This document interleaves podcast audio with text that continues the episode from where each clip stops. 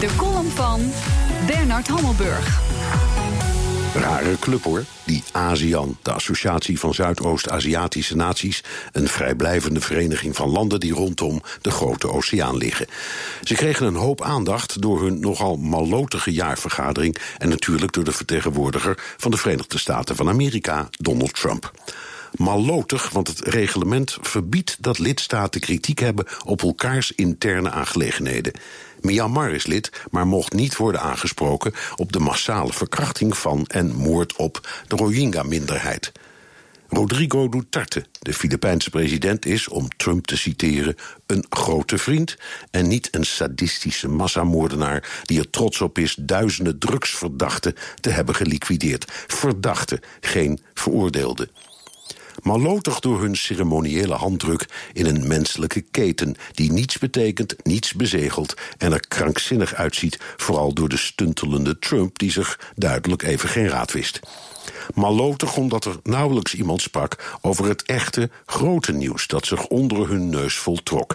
Drie Amerikaanse vliegdekschepen stoomden met begeleidende vlooteenheden op naar, laten we het beestje gewoon bij zijn naam noemen, de buurt van Noord-Korea. Dat is echt een magistraal machtsvertoon met ruim tweehonderd gevechtsvliegtuigen. Ongeveer zoveel als de Britse krijgsmacht er in totaal bezit. En dan rekenen we het nabijgelegen Guam, waar de grote Amerikaanse bommenwerpers zijn gestationeerd, niet eens mee. Zoveel vuurkracht was de afgelopen tien jaar niet meer vertoond.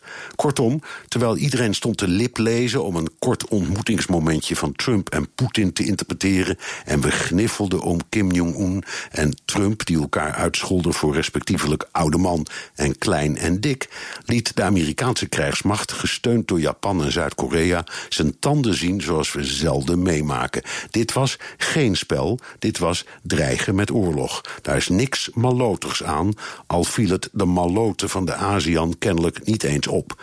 Je moet van roestvrij staal zijn om het niet doodgriezelig te vinden.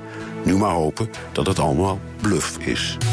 Bernard Hammelburg, onze buitenlandcommentator. En op woensdag is hij columnist. U kunt zijn column terugluisteren op b n r punt n l en in de B N R-app.